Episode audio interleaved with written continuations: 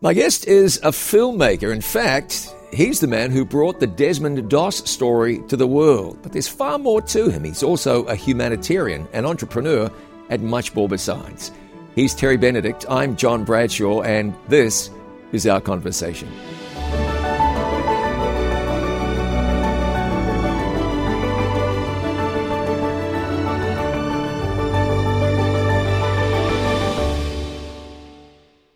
Terry Benedict, thanks so much for being here. I really appreciate you joining me. Thank you for having me. It's been a while since I've seen you. It's been a while. What have you been up to? Well, COVID took two years out of our lives. Everybody's sort life, of, yeah, right? kind of, yeah. Um, I, I've been I've been everywhere. I've been to Africa a lot, whole lot too. What happens for a filmmaker when COVID comes along? What happens then? Uh, we shut down. Yeah, unfortunately, you know, I think everybody kind of reacted the same way and went and hid. Yeah, yeah, so many people. yeah. There, there weren't a lot of options in a lot of cases. Hey, so you're the guy who brought the Desmond Doss story to the world. Without your work prior to Hacksaw Ridge, there would have been no Hacksaw Ridge. You were a producer of the Hacksaw Ridge movie. We'll get to that in a moment. Let's go back. Today, you're a filmmaker. Where'd you come from, and, and what was life like when you were much younger? Oh my goodness, that's so. Here's the the short story is, um, I grew up in a you know a conservative Christian home. Um, conservative, and the reason why I would say that is because my parents wouldn't get us a television until after I was ten years old. Ah. So that'll kind of give people a, a, fr- a frame of reference. Yeah. Um, what that forced uh, my sisters and I to do was to read, and so I became a vor- voracious reader. My imagination, of course, you know, went crazy. You, you know, a baseball bat became a gun. You know, Sure. And uh, and so like most boys, I I read probably every war story there was, you, you know, in history, and uh, and so it was during that time. I think it was around eight years old that. I read The Unlikeliest Hero, and that was so much different than it was a youth book too. Um, and I read that book, and it was so much different than all the other war stories that it kind of captured my imagination. And then a few years later, uh, when I, th- I was either 11 or 12, I met Desmond at a church summer camp. And so his purpose and mission was kind of to give young people a moral compass and let them know about, you know, to have faith in God. That, I think that was his primary thematic at the time. And then it was uh, later on, back in the late 90s, that I met him again. So my, my upbringing, um, I went through nine schools in 12 years, and I was, I was a shy um, boy that uh, would go hide in the closet if company came over. I was pr- very shy. So going to nine schools in 12 years was like a death sentence for me, you know, uh, going to a new school. And the only thing that kind of saved me along the way was I was pretty good in athletics and, and that kind of thing. So, but um, I got a, pretty good education. And then uh, when I graduated from school, I went, uh, I got a, a, a, a full ride at um, Pepperdine University. It's a very good school. Yeah. And uh, that's where I started learning about filmmaking. You studied film at Pepperdine. Yeah. Hey, there's something I don't want to take for granted. Someone is watching us right now and they've heard us re- refer to Desmond and Desmond Doss, and they're saying, I don't know who that guy is. Uh, not many people would say that today. But how would you, and, and I say this uh, with every sincerity, there cannot be many people on the planet that know more about Desmond Doss than you. So, how would you describe to the uninitiated who he was and what his contribution uh, was? Who was Desmond Doss? Yeah, I should know that answer. um, it, I, I wouldn't say it's necessarily easy to just kind of throw it out there, but the first thing that popped into my mind when you said that was Desmond was a very simple man. And what I mean by that was not that he wasn't smart, but but that he reduced everything uncomplicated. Yeah. He re- reduced everything to the lowest common denominator. And, and a perfect example of that was when he said a prayer, it was like 20 seconds long, you know, and yet it would cut right to the bone, Yeah. you know. So he's a very faith driven man. He was very connected to God. Um, he, and, and that, that drove his principles, which then got him into trouble, you know, and when he went into the military, which be, made him a true enigma of who the rest of us basically are. And he really knew how to draw a line in concrete, not just in sand, in concrete. And, and that was because he had his principles very, very clear in his mind. And he was, you know, a theologian, if a theologian were to ask him, um, they could certainly run circles around him, but they could never you know, get him off the dime to where his core beliefs were. Mm. He could express his core beliefs in a way that that it was like, well, that's really simple. That makes sense. I should do that. Mm, mm, mm, and that's where he became, I think, such an inspirational person. Is the man who was in the military as a conscientious objector, didn't want to carry a gun, wouldn't carry a gun. It almost got him killed, thrown out of the ministry, and then, sorry, out of the military. And then he became the hero of I don't think it's a stretch to say one of the most significant battles of World War II. Yeah. And you discovered that story. You grew up knowing the story. Somewhere along the line, you decided you wanted to turn that into a documentary, which was a fabulous documentary called The Conscientious Objector. Okay, tell me that. Give me the shortcut. How did you get from a, a kid who was interested in film or a student at Pepperdine to making a documentary like The Conscientious Objector? What was your career route?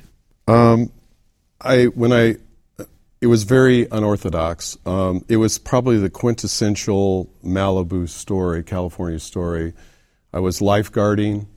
Um, you were not. I was. You were a lifeguard in Malibu. I was a life. Yes, I was a lifeguard in Malibu. I had actually two two lifeguarding jobs. Um, one was lifeguarding at the pool in Malibu, and the other was at Malibu Colony Beach, which is where all of Hollywood, you yeah. know, the people think that's where all the stars live, which is not necessarily true. But, but anyway, it's a private beach. Yeah.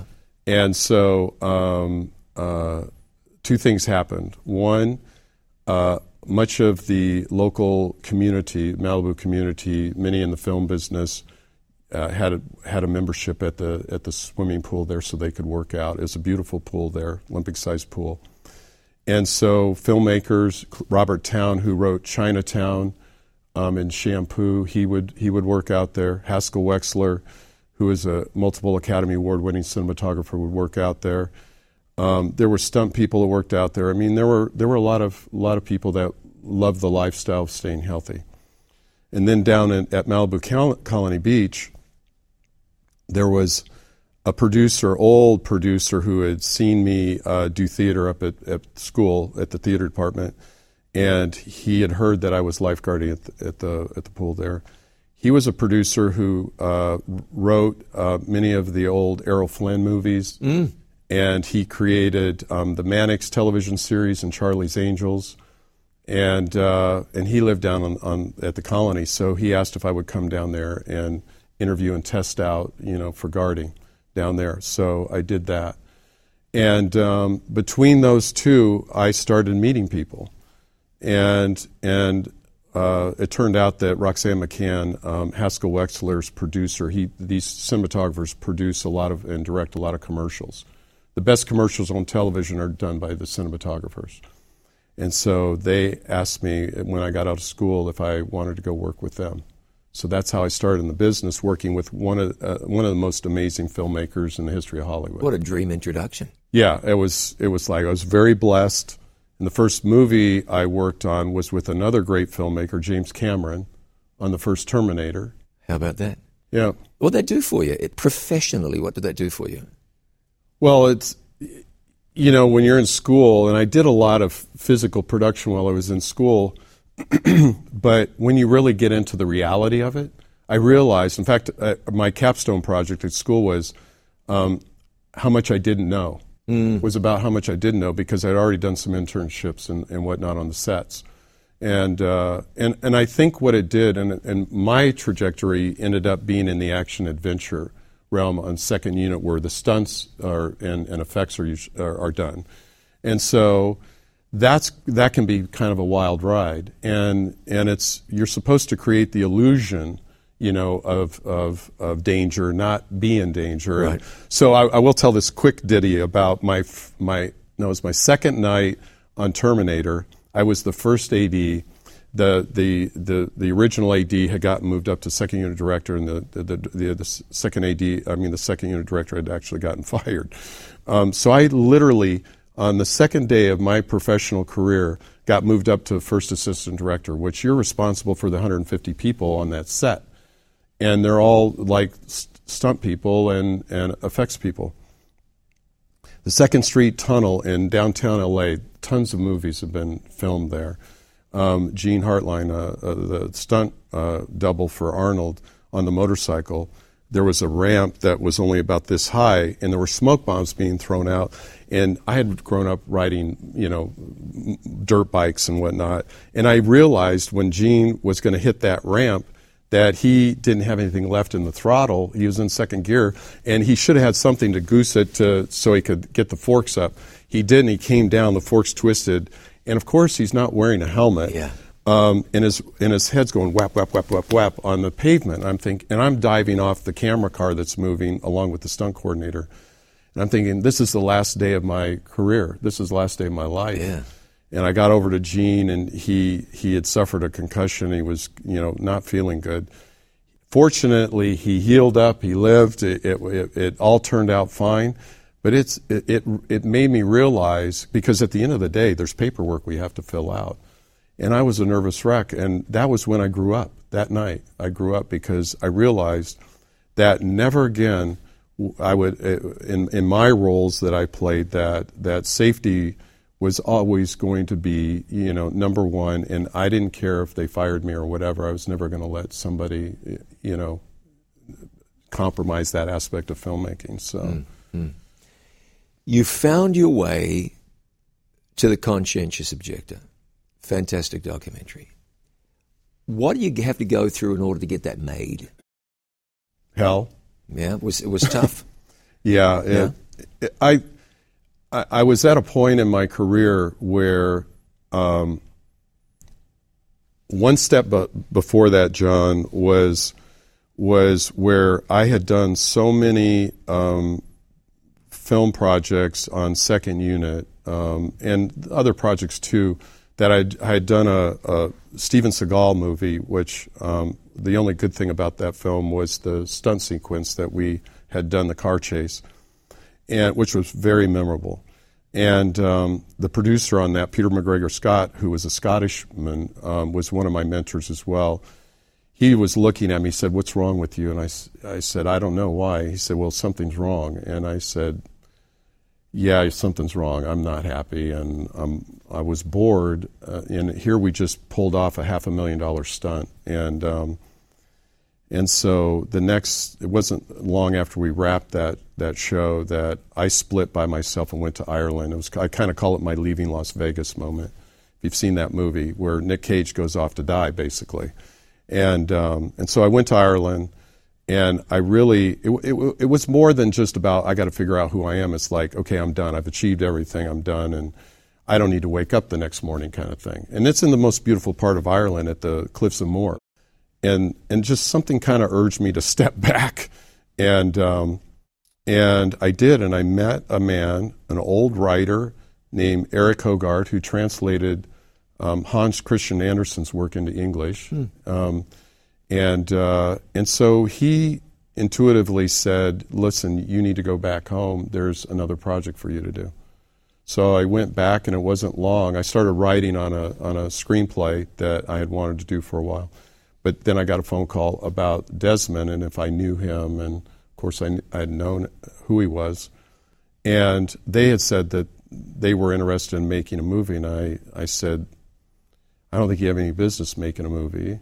I think because you don't know what the story is. All you know is the Medal of Honor citation, which right. I had told Desmond to his face, it reads like a big fish story. Like, who's going to believe that, you know? Um, and so, uh, and so that's where it all began from there. And that was in uh, 99. And I literally, just on a wing and a prayer, um, with prototype cameras and lenses uh, from uh, Canon, uh, supplied the lenses, and Panasonic, the, the engineering cameras. It was model, it was prototype number two that we started with. Barely a camera looking shape And, um, and so we started shooting in uh, 2000, and we ended up at NAB on the cover of NAB magazine, and the, the camera wasn't even available yet. So I didn't really know a lot about the technology because I was still really discovering it. I felt like Forrest Gump, you know, I was finding myself in these situations, including in lockdown of 9 11. Mm. We had just passed the Pentagon an hour before it got hit, and we ended up uh, down at Fort Pickett, and we were on lockdown and uh, shooting the back barracks scenes were the original barracks that Desmond had been mm. in. When the uh, major came up to us and said, "The world as you know it is is no longer," it was like, "Okay, what is this, Doctor Zhivago, or what are we doing here?" You know, and that's when he took us to his headquarters and showed us the uh, towers coming down. Oh man, it was like crazy. Yeah. I want to ask you about the making of the documentary and then your involvement in the making of Hacksaw Ridge. I know there's a lot to say. We'll be back in a minute. Yep. And there's more too. I'm going to ask Terry about his involvement with the case of a gentleman who was committed of a crime, convicted of a crime he didn't commit, and was then sentenced to death. That's an important story. Back with more. This is Conversations. He's Terry Benedict. I'm John Bradshaw. Brought to you by It Is Written.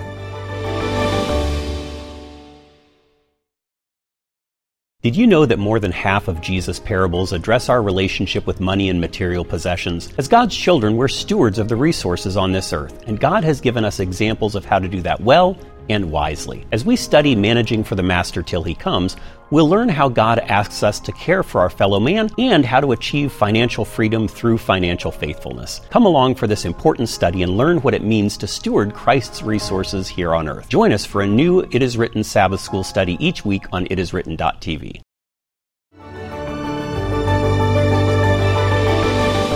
Welcome back to Conversations brought to you by It Is Written. I'm really glad my guest is Terry Benedict, filmmaker, documentary maker, humanitarian. More about that in a few minutes. You made the conscientious objector the first story about the life of Desmond Doss. Walk me through some of that, uh, that process. Really interesting. You got to speak to the gentlemen who were there uh, with Desmond Doss. The people he wrote about in the story, the ones who threw the boots at him as he prayed and threatened to take his life. You met these guys. What were they like? Well, I, I had told Desmond uh, that I wanted to cast the net far and wide. So there were 17,000 men in the 77th Division. I had no idea. This is in 2000, so I had no idea how many were still living. Right. Who, how would we get there? So I went and sought the help of the Pentagon, the National Archives in Washington. I mean, we, we and they were all too glad to help, which was great. Nice out of out of 17,000, we interviewed 24 people, men that had some sort of shared war experience with Desmond. I think it was 24, maybe 23, and um, and out of those, I think about a dozen made it into the documentary. We had we had 200 hours of material mm. to reduce down. And as one of my editors said, when we got to the 10 hour mark, then it then it was incredibly difficult because we were throwing gold out yeah, that's right. right and left and, and that, must, that must have hurt. It, it, it was it in fact Chris Chris Sebeli, one of my editors, put together 45 minutes of nothing but testimonials from the guys that didn't make it in, mm, mm, mm. and it just ripped your heart out. Yeah. So what happened to that? What happened to that footage? It's ever going to see the light of day? I don't know. it'd be it'd be great mean, to have that available it would. someplace. It would. Um, it deserves to be seen. Yeah. Um, I think that I think there are a few things that were that really stick out of my mind now. Um, Twenty years later, it's hard to believe it's been twenty years, That's but right. it's twenty years later.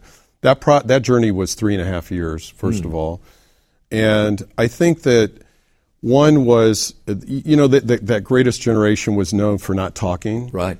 So I think that's certainly one of the things that, that, that stood out for me was that all of the families were so um, thankful and grateful that they finally got to hear their either their husbands, their uncles, their grandfather finally tell their story, you know, and and, and so they so they could make sense of who their who their loved one was and who he is, you know, at the time.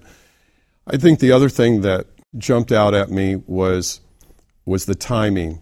I I was lamenting certainly along the way that I wish that we had done this like 20 years before that. Yeah. Because a lot more Sure. of the guys had, would have been around, especially some of the pivotal ones that I really wanted to to go after. Um, but we weren't too late because, in fact, um, Colonel uh, Statman, Major Statman, um, he died two weeks after we interviewed him, and so they started they started dropping off as as we were doing the interviews. Were they willing to talk, or when you approached them and said, "I want to do this thing," and here's the story, and you're familiar with it, here's where you fit in? Was there a general willingness or a general reluctance? Oh, they were all too happy to do They were. it. Yeah. Now, it's not to say they weren't nervous. Sure. Um, or uncomfortable. We tried to make them as comfortable as possible. Sit in your lazy boy chair, basically. I mean, how exciting can that be for a documentary? you know, sit in your favorite lazy boy. Yeah, but then you took them to Japan. You I did. took them to Hacksaw Ridge. What was it like to walk around a battlefield with the men last time they were there? They were firing and being fired on. It was life and death. It was a hellhole for them. You took them back. What did you see play out in front of your eyes? Well, uh, it was nerve wracking for me because I needed to figure out. I wanted to not miss a moment. You know, capture that on camera. Right. So, so what we decided was we would take each one individually up and give them a chance to absorb it, and we would film their very. fir- I mean, what you see is what you get as in, in the film, which is just it's riveting, and and then we brought them up together as a group, and what they didn't know was that we had been able to find. Uh, I think five or six of the Japanese soldiers that had been on the on the ridge, and brought them and just let them kind of converse. And we did film it, um, and um, They didn't know it was, they didn't know it was coming. No, and Jack Glover, who was the main nemesis of Desmond. Yeah. I mean, we had him walking. Uh, and I love Jack. He's walking away, and in, on Mike, he said, "I'd still kill every one of those SOBs." He said that. Yeah, after all of those years. Interesting. and and so and and that was really driven for us it's harder to understand to, how to let go but those those guys and one of them was a machine gunner and those guys killed so many of Jack's men that that's what that's why he said what he said Oh, oh, I- listen. I mean I, I don't want to be inappropriate, but um, I read. No, I ran into a guy. I was looking at buying a house from this guy years ago, an old fellow at the time, and he mentioned he was in the war. And I said, "What do you remember?" His eyes kind of glazed over. He got this faraway look. He said, "I can still see those Nazis. I'd kill them if I could." And just the other day, someone else said, and this was okay. I'm sure the man is is deceased now, but he was an elderly man and he referred to the and people thought lovely guy lovely this and that. He said i just regret i never killed more nazis. You can call that mean or you call whatever you want but i think what it is is just reality right? Yeah. we paid the boys to do a job and it was a life and death. It's not like a job that you or i have ever been anywhere near. I don't think we need to criticize or condemn. Maybe we just try to understand Well, and I think uh, this is one of the most important documents I came across at the National Archives by by chance was uh, a folder on conscience objecting. In there was a study that was done post-war uh, with the with the um, army that um, the that uh, served in Europe, the American army, and that it was stunning that um, out of the men that had the enemy in their gun sight, that all they had to do was pull the trigger and they were dead. Only 28% could pull the trigger. 28%. So if you think about that, what would have happened if 100% of the men had pulled the trigger? How soon would that war have ended? oh yeah It's, it's not easy to kill somebody. right When it comes right down to it, even though they've been inculcated in the propaganda of this is the enemy, shoot to kill, it's not easy to pull that trigger until yourself you get triggered. And that's one of the things I learned um, from these guys was that's why Jack had that hatred. You know, you can't once something's been done to your loved ones and your mates or your loved ones, your buddies. oh yeah Um, it's just you you don't that easily doesn't go away. No, no. The documentary was followed years later by a movie. When you were making The Conscientious Objector, Did you know, did you feel, did you expect that one day a movie like Hacksaw Ridge would be made? For you, was that an inevitability or not? No, that was that, that was intentional. That that I had told Desmond. I said, "Look, we first have to discover your story, and then we can go make a film." Because Desmond had been approached for decades to by Hollywood to to do his story, but he was always concerned that they were going to compromise the essence of his character, you know, have him womanizing, whatever. And Desmond was I mean, he was pretty much your quintessential goody two shoes. I mean, he, he wasn't like most of us, you know. I mean, he and and and the way Hollywood typically tells stories, the character, the hero, has an arc that they go, and somewhere in that arc, they have a come to Jesus moment, you know, and and you know they turn around, kind of thing. But Desmond's story was different, and and this is this is what a lot of people didn't understand through the years. Desmond never changed. Right. He changed the world around him. That's what was so counterintuitive about his story. And so I understood that from the get go. Uh, and that's why I was able to promise him, made the promises I could keep, that I told him in the, in the, in the atrium of the village market in Collegedale, of all places, I told him, I said, look, um, I'll answer to God first, you second, and everybody else can get in line which caused problems for me personally along the journey. Um, but it was at that point he said, "Yes, I want you to do all of this." So, so timing is everything in Hollywood um, in terms of getting projects made. And um, uh, Steven Spielberg had been very successful with Saving Private Ryan. Mm-hmm. And so, you know, Hollywood isn't necessarily the most original place for ideas. So the next thing you know, there's like a dozen war movies. You know, it was like let's capitalize and ride the coattails. Right. Every single one of those pictures basically didn't do well, you know, financially, and and so when I had uh, uh, decided on a producing partner, and Bill Mechanic was um, he had run 20th Century Fox at the end of the 90s um, to go uh, partner up with him. Uh, we hit a wall with um, the cycle that was going on in Hollywood with war pictures, and they weren't doing well. In fact, kind of what was the nail in the coffin was Clint Eastwood's uh, uh, Flag of Our Fathers and Letters from Iwo Jima. Both of those films didn't uh, do well at the time, and we had a different director attached uh, with us, and he, he, had a deal with Warner Brothers, and uh, Warner Brothers were like, well, if you know, Clint can't do well with the pick. What makes you think you guys can? Right. So we started in a cycle in Hollywood called development hell, so it's like it's a great project. Everybody loved it, but it's like no faith in that it's going to do well at the box office because there's no history there. Yeah. So, so finally, it came back around in uh, in the early teens, 20 teens. Um, Bill was able to uh, reinterest Mel, Mel, in the project, um, which was great because Mel was kind of in the doghouse. When yes, he was. so. Yes, he was. Now, when Mel Gibson came in, did you feel like, oh, this is the, the, this is it, or did you feel like, oh, this is it?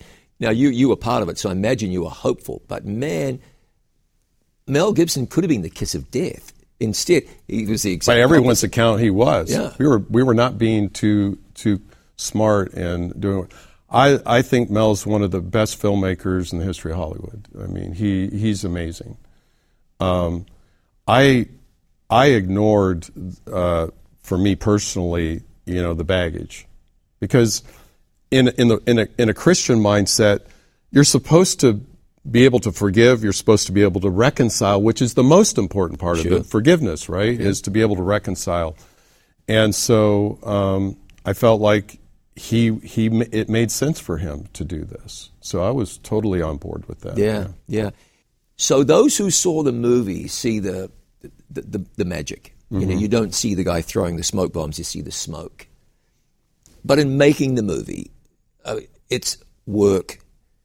It's uh, look, it's a bit like magic. The magician pulls a rabbit out of a hat. I see the rabbit come out of a hat, but the magician understands all right. the stuff behind it, and it's you know it's, it's hard work. Let's let's say. What's that like from a filmmaker's point of view? Well, first of all, Bill Mechanic um, you know, he did an amazing job in doing a, the heavy lifting on on the producing side and and packaging the film, and and and bringing Mel in, in into a safe haven environment because that's really important.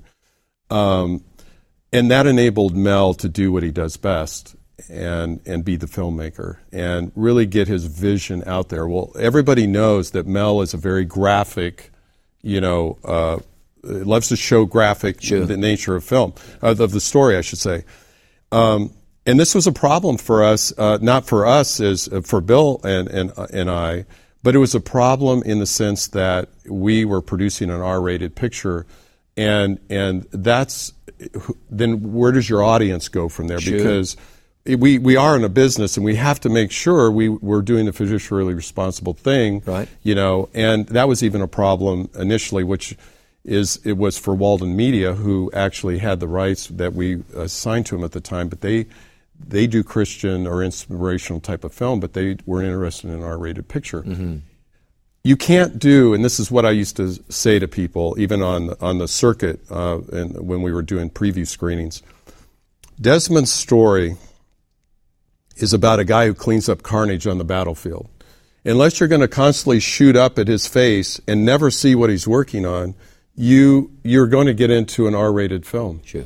Um, so there was nothing gratuitous, and that's something that I know we're all very proud of. I know one of the things Mel and and and, and Bill are proud of as well, and me too, were, were the fact that the that the effects were were almost all physical effects.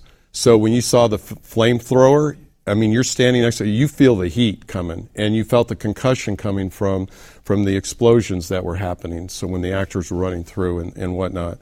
So that wasn't a bunch of CGI. The CGI part, when you see Desmond, uh, uh, I guess this is a is a um, oh, de- when when when when Andrew Garfield's on the litter being rescued, I mean, green screen behind there. You, you know, that's the kind of effects that, that we would do. But but in terms of physical effects, I mean, that was a throwback to when I started in the business. You, you know, back in the '80s. So I was loving it. I thought it was great. Yeah, yeah, yeah, fantastic. Were you happy with the response to the movie? It's hard to say I wasn't happy, but do you think it, it, it maxed out about where you felt it should have, or do, do, do you think it was deserving of, of more accolades and more ticket sales? How were you How were you satisfied with the reception of the movie? Um, that's a good question for my, my partner Bill because he actually expected more, and that was a result of after winning the Academy Awards, um, our distributor wouldn't keep our show and our film in the theater for another thirty or sixty days, really, and we could have we could have done even better in terms of the box office theatrically. Um, that's part of the business in that I learned that I was not going to repeat uh, that mistake from a business perspective of, of wanting to have skin in the game on the P&A side, what we call prints and advertising side, so distribution. But, but I mean, we, ach- we achieved a lot. Um, the, the, the Academy Awards, and this, this is, this is where the part that s- starts sounding cheesy, I suppose, is is we were just happy to be nominated. Now, and the reason we you hear filmmakers say that is because every decision that gets made past being nominated, it's not there's not you know it's it's blows in the wind, you know, kind of thing. Um, I I felt that Andrew truly deserved Best Actor. He was amazing. And he and I had spent a lot of time together in pre-production. I actually brought him down here and took him over to Virginia. Um, so yeah, um, and I think the other thing that's worth mentioning, if you want to go further, we can, but is the impact that the film had on society, on audience, on demographics. I mean, Absolutely. Yeah. There's a lot to get to. I want to get to that. We'll do that in just a moment. I'm glad to have with me Terry Benedict, filmmaker and more. Uh, thanks for joining us for this conversation. We'll be back with more in just a moment.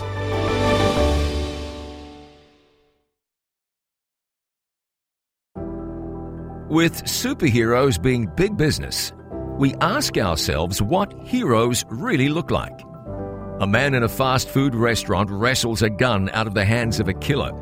A man in Canada risks his life to save a woman being attacked by a polar bear. A young man attempts to run across a continent to raise money for cancer research. The Medal of Honor is awarded to United States servicemen and women who've committed acts of uncommon valor. Heroes. But what's a hero? really? And who is the greatest hero of them all? Join me for The Hero. Learn that real greatness, true heroism is found in service, and discover the identity of the real hero, who has saved more lives than anyone else in history. Don't miss The Hero, brought to you by It Is Written TV.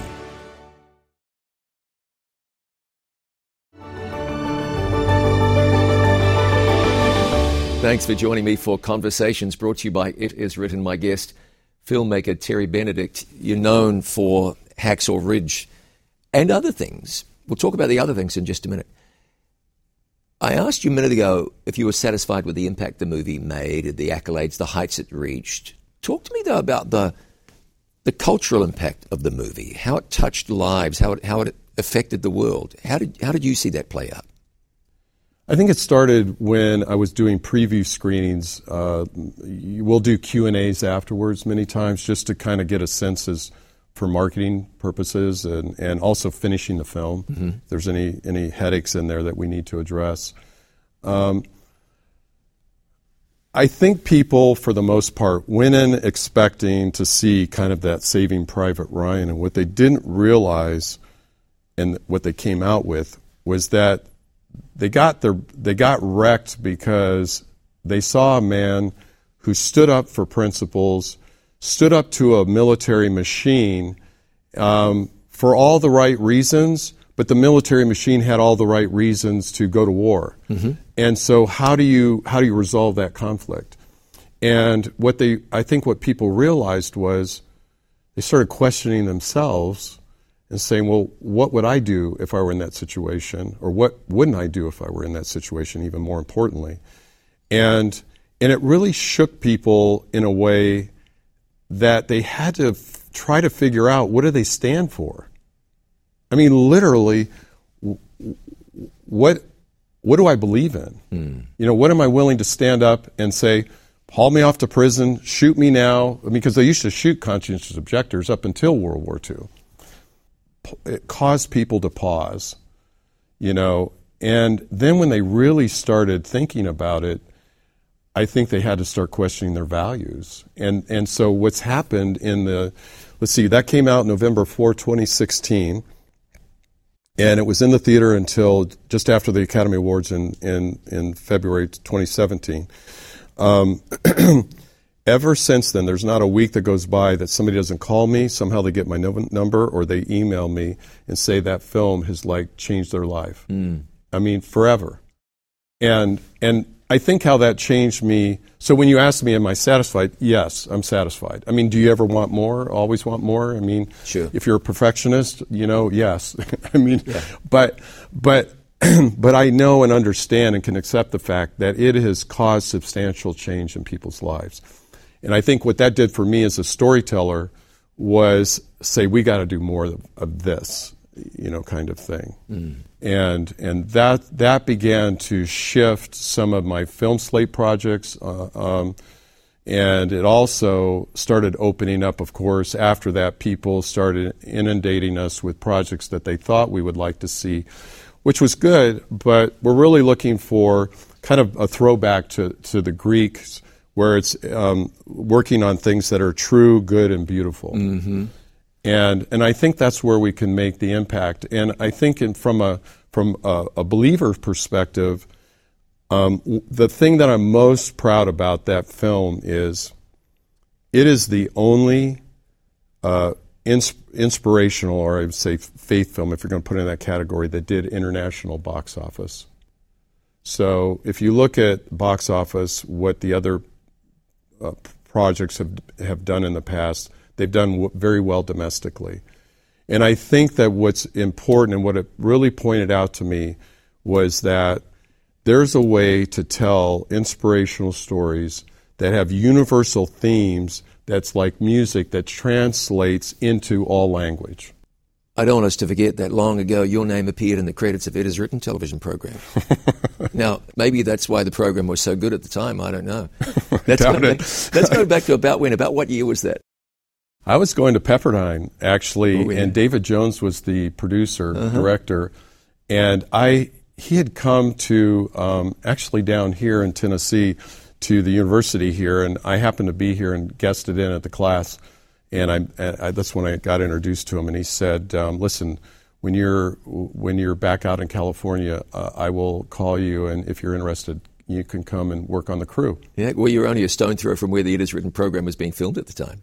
That worked out very well. Yeah. So, uh, and and it, again, it came at a. I think this is how seed planting works. Yeah. This is why I trust it, is because George Vandeman was like became sort of my surrogate grandfather, like Desmond did. Nice. And he was just this gentle soul. When I graduated from uh, Pepperdine, he gave me a Bible, a study Bible. It was written study Bible. Fantastic. And um, and he never said anything, you know, it wasn't a proselytizing to me or anything. And um, and so I think um, it was just it was probably the seed that he's really responsible for, just kind of keeping the spirit along there, you know. Nice. Because I was not probably in the best of places then. Well, I'm happy that It Is Written was able to invest in your Yeah, you and- did. and we'll give you a lot of credit for the outstanding, outstanding product that was produced at the time. Um, which leads me to this, and and I'm asking this because half the people watching want me to ask you this. You're a Christian, and you've made a life working in a really secular environment. How have you managed to thread that needle? Well, I haven't always. I mean, to be honest, but but I, I mean, if if if they're interested in knowing how now, Yeah. um, I I think it goes to like what I was saying about Desmond. I I think you just have to have a clear picture of what your purpose is, and and I I do think that you know God works in mysterious ways, and He's very patient, and it's a good thing that He is. Amen. But I think that people often ask, and in fact, I deal with this at the institutional educational uh, level uh, with Christian universities should we be training our young people to go into media? It's like, okay, do you really want somebody that is not a believer going producing stuff that's supposed to be ins- inspirational? I mean, how is that going to work for you, you know? And so I think obviously the answer should be yes, and we should invest in that. And we should, um, we should, we should create a system because there's really not a system, um, even in Hollywood today, of, of working through that business. And part of that problem is is there's not enough product that gets created uh, for what we care about Sure. um, to be sustainable, you know, for people career wise. You know, Well, the, Doss, the Hacksaw Ridge and and Mel Gibson's earlier movie, The Passion of the Christ, and, and others movies that have been made by churches Yeah. have gone on to be tremendously successful. Yes. Demonstrated there's a market and there's a need and, and there are opportunities there. Let's segue a little bit from your work in media to what I I think clumsily described as humanitarian things you've been involved in. I, I, I'm sure that's an appropriate umbrella term, but mm. I want to talk with you about the case of Troy Davis. Troy Davis, a young fellow who was picked up one night on suspicion of having been involved in a murder. He was executed. You're convinced he was innocent. You're not the only one. Um, it's hard to see how an impartial student would look at the Troy Davis case and be convinced that justice was served. Walk me through that. Yeah, that story um, came to me. I was at the Boston, up in Boston, at a film festival there with the with the CO, with the conscientious objector, and the um, director of the festival came to me and said, "I have your next documentary." And it turned out to be Haymarket, which is the oldest um, open air market in the country. Uh, and it was literally right below me in the hotel that I was Yeah. staying at, um, down at Faneuil Hall, across from Faneuil Hall, Quincy Market. And um, but that wasn't the story. Um, I got a phone call while I was researching the Haymarket thing because I decided to stay a few extra days uh, from someone uh, from Amnesty International, and and they said we have your next documentary. I Okay, that's two now. Yeah. so, um, so they told me about Troy's story. He was incarcerated south of Atlanta, Georgia, Yeah. and they asked me if I would be interested in talking to Martina, his sister, and I said, "Sure, I'll I'll go down there and, and talk." What I didn't anticipate was because you're right. I mean, everybody says they're innocent. Sure. So I sat over lunch with Martina, and um, and she told me the story. But she, I said, okay, well, I'm I'm I'm interested. She said, no, it's it's not up to me, and it's not up to you. You have to go meet Troy. So it's like, okay, how does that happen? He, she said, well, he's on death row, and you have to get on a list. And so he put me on. Troy put me on the list, and that was when I went to go see him for the first time which was a very moving experience because he he was a believer. He um, greeted me with a big bear hug, and the last thing he wanted to talk about was him. He wanted to know who I was and my family and know everything about you know anything you know what was the life like on the outside kind of thing.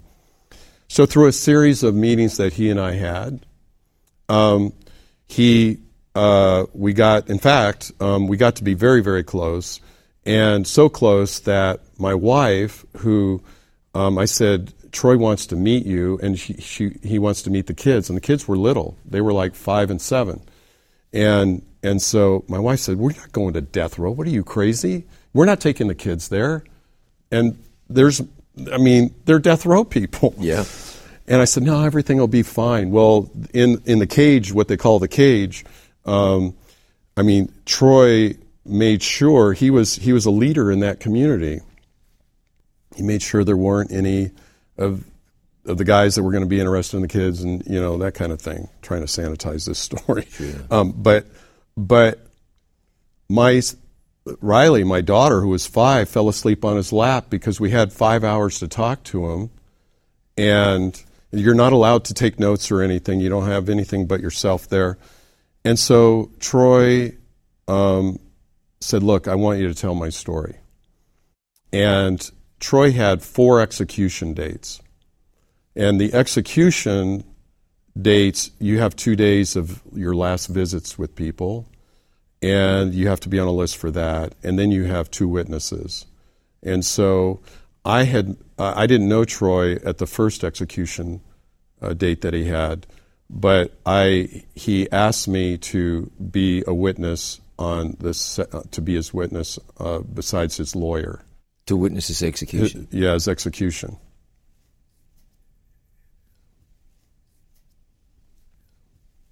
You know, I didn't know that. So, so um, that waiting period, there's 30, 30. people on that last visit list, including his family members. And so when they hauled him out at 3:30, um, and four hours later he was supposed to get injected, you can imagine these people were just coming unglued. Um, and one of the lawyers that Troy had had along the way, um, he came to me and he said, Terry, he said, Do you understand what's going to happen? Because you're not going to be the same. It's like, I, di- I didn't have any comprehension of No. what that was going to be. No, how could you know, right? So, the reason, even why it just comes bubbles up to me now, is because um, that that's the part that people don't really understand. That um, uh, one moment a person's breathing, and the next minute they're not going to be breathing, and you're going to you know sit there and watch now who became one of my friends, you know, doing it. This is what I was going to ask you. You you weren't there witnessing an execution. You watched your friend die. Put Yeah, that was going to. So the Supreme Court stepped in on the second visit, and then the third, the third execution. I mean, third execution date. Um, there was another stay, um, and and by this time the the the warden had come to know who I was, and and I, I, while I was become a friend of Troy's, um, I also was going to do a documentary, tell his story. So anyway, that started uh, us down kind of a, a sideways path, and and so when Troy had his fourth execution date, mind you, the Pope, Desmond Tutu, Nelson Mandela, the EU, uh, Congress had all passed acts and resolutions to uh, in, a, in opposition to what was happening. So this was a very well known case. Um, and the usual su- uh, people uh, like Jesse Jackson and those people, you know, activists started getting involved too. The fourth execution date, um, Troy was uh, hoping for clemency by the parole board, and it wouldn't it wouldn't let him out of prison, but it would get him off of death row. Yeah. And what they wanted him to do was say that say that he had done it, Right. when in fact he hadn't. And he had told me, Terry, those guys, I'll, they might as well put me under because I'm not going to admit to something I didn't do. Yeah, that's crazy, isn't it? You often get a situation until you admit to what you did, we won't entertain it. But how can I admit that if I didn't do it? So, so they put him in a in a corner, and so his sisters were up that day. This was the again the last visitation day, um, and they were hoping for the parole board to grant him a clemency. And I had gone in. I was the second visitor to go in to show up there when I got a phone call just before I put my phone in before I went into prison. And uh, his sister Kim um, told me she said Terry, the parole board turned him down. We can't make it there in time. You're going to have to tell him. And and so who wants to deliver that kind of news because that was the last stop. So I went in there and this time they they wouldn't there was no contact. So it was the typical phone and and you, it was very hard to hear through that phone. So before I could get a word out, Troy was asking about the kids. And he had just talked to the kids the night before because he had called and he had literally told my kids and given them what he wanted them to accomplish in life in case something happened to him. Mm. And I still have that on my phone. I mean, I, I walk around that with that on my phone. And, um, and so it was about 15, 20 minutes into our visit before I finally couldn't take it anymore and had to tell him. And you were the one who told him Yeah. that there was no clemency; he was going to die. Yeah, and and and and at that point, then, I mean, he, I mean, he was he had a react. He was upset, um, but then his very next reaction was he said, "Terry, you need to go out there and tell now the world what's going on. You need to do what you can to see." And but I knew that meant I couldn't come back because once you leave, you can't come back. Right. So I was planning to spend the whole day there with him, plus be there that night. So um, the warden shut me out.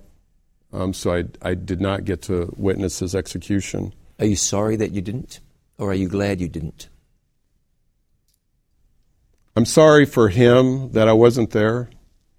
I'm glad for me selfishly that I wasn't there because it it was it, it was messing me up as it was. Yeah. Imagine what I was doing to him. Yep. Yeah. And if people want to hear what he had to say, they can go on and find it on the internet. I mean, he he he held he held no ill will. He went like a lamb. He was the lamb. Yeah, yeah. And what's astonishing, Terry, is that his story is by no means unique. No. By no means unique. We have a justice system that works really, really well, except for when it doesn't. And when it doesn't, it can be spectacularly bad. Thank God that's not the majority of cases. But you only need one. Yep. That's right. Okay, let's uh, let's change gears all of a sudden if we can. You're a filmmaker. You've worked on some wonderful projects. What's the dream project, the big one, for you? Wow. I you know, there's so many incredible stories out there that are worth sharing with, with people in the world. It's I think it's just really it's really hard, which is why we have a slate of projects. Yeah. You know that Yeah. we're we're that we're developing. Um, you know, I I think that every single person that walks the face of the earth has a story worth telling. I really do believe that. And it's really just about the perspective, finding the right perspective and the right angle for it. And and I think the thing that I look for, and one of the things I've discovered is is finding universal themes in people's stories. Because if it's a universal theme, that means the whole world will be able to identify with it more than likely. Right. And and I think that that enables us to vicariously apply those things in our own lives. And I think that that's where the power of storytelling really is, is figuring that out. And, and so that's what we try to do when we're developing our film projects. Um, it wasn't too long, I, I mentioned about going back and forth to Africa. One of the things that came to me was a, a, a soccer film, a football, as you guys talk about football. Um, uh, it, it's a true story, happened in the early 2000s, but it's it's really um, kind of a Chariots of Fire, uh, um, Remember the Titans kind of mm-hmm. project, and uh, it's a true story that a man, uh, a businessman, one of the wealthiest businessmen in Zimbabwe, um, who is a believer, uh, wanted to try to find a way to unify the country. Um, and because Mugabe was the dictator there, um, and things weren't going well for people. It's very tribal. And this is something that I've, I've, I've learned along the way. That when we think tribal, we think about, you, you know, tribes in its traditional sense. But what really clicked for me, and this goes to this universal theme, was that there's the Shona Ndebele tribe mm-hmm. in Zimbabwe. Sure. And there's a ruling tribe and the not ruling tribe. And, you know, it's like this. What I realized was this story isn't about Zimbabwe and the Ndebele and Shona tribes. This is about how we all are tribal. Sure. We all are exclusionary and we all just kind of hook up with our own clique and and then that's it, you know, and and that's how we pretty much operate. And we really don't operate in an, an inter-tribal kind of way most of the time. And what does that lead to in society? And then what does that lead to in the global society kind of thing? And then what does that mean even for believers, you know? Because we're tribal in our beliefs as well, right? So I thought this kind of presented itself in an interesting uh, uh, model, you know, in the arena of soccer or football. And and so it's really where Delma goes through a Job-like experience. He's still alive, but um, but he really put everything on the line to try to unify the country. And for a moment in time, he was able to do that. Um, and it has a rocky ending to it, the first Rocky movie. So for those that, that know what that's like, um, it's it's it's a bittersweet thing, but it'll be very inspirational. And um, and I'm I'm excited to finally get this film greenlighted this year, and then we have several other projects uh, that we're going to be greenlighting as well. Well, you're a busy man, and you deserve to be. Thanks for all you've done. Thanks for spending time here. It's been fun. It's been inspirational, and uh, we look forward to many future successes. Well, thank you for having me. Thank Good to see you again. Hey, Terry, thank you. And thank you. What fun. So glad you've joined us. I hope you've been as encouraged and blessed as I have been with filmmaker, entrepreneur, humanitarian Terry Benedict. I'm John Bradshaw, and this was our conversation.